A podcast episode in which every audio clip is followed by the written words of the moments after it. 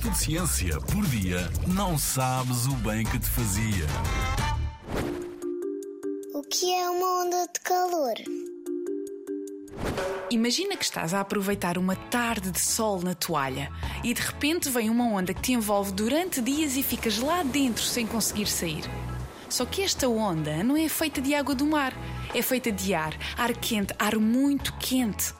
Uma onda de calor acontece quando, durante 3 ou mais dias seguidos, a temperatura máxima do ar é superior em 5 graus Celsius ao que costumam ser as temperaturas máximas nessa altura do ano. As ondas de calor acontecem normalmente durante o verão e têm um impacto muito grande nos ecossistemas e nos seres humanos. Os incêndios são mais difíceis de controlar.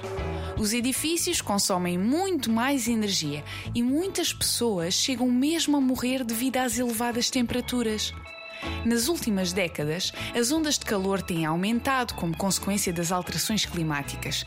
E há cientistas que dizem que o pior ainda está para vir, porque se prevê que em alguns locais as ondas de calor continuem a acontecer cada vez mais, a durar mais tempo e a serem mais intensas.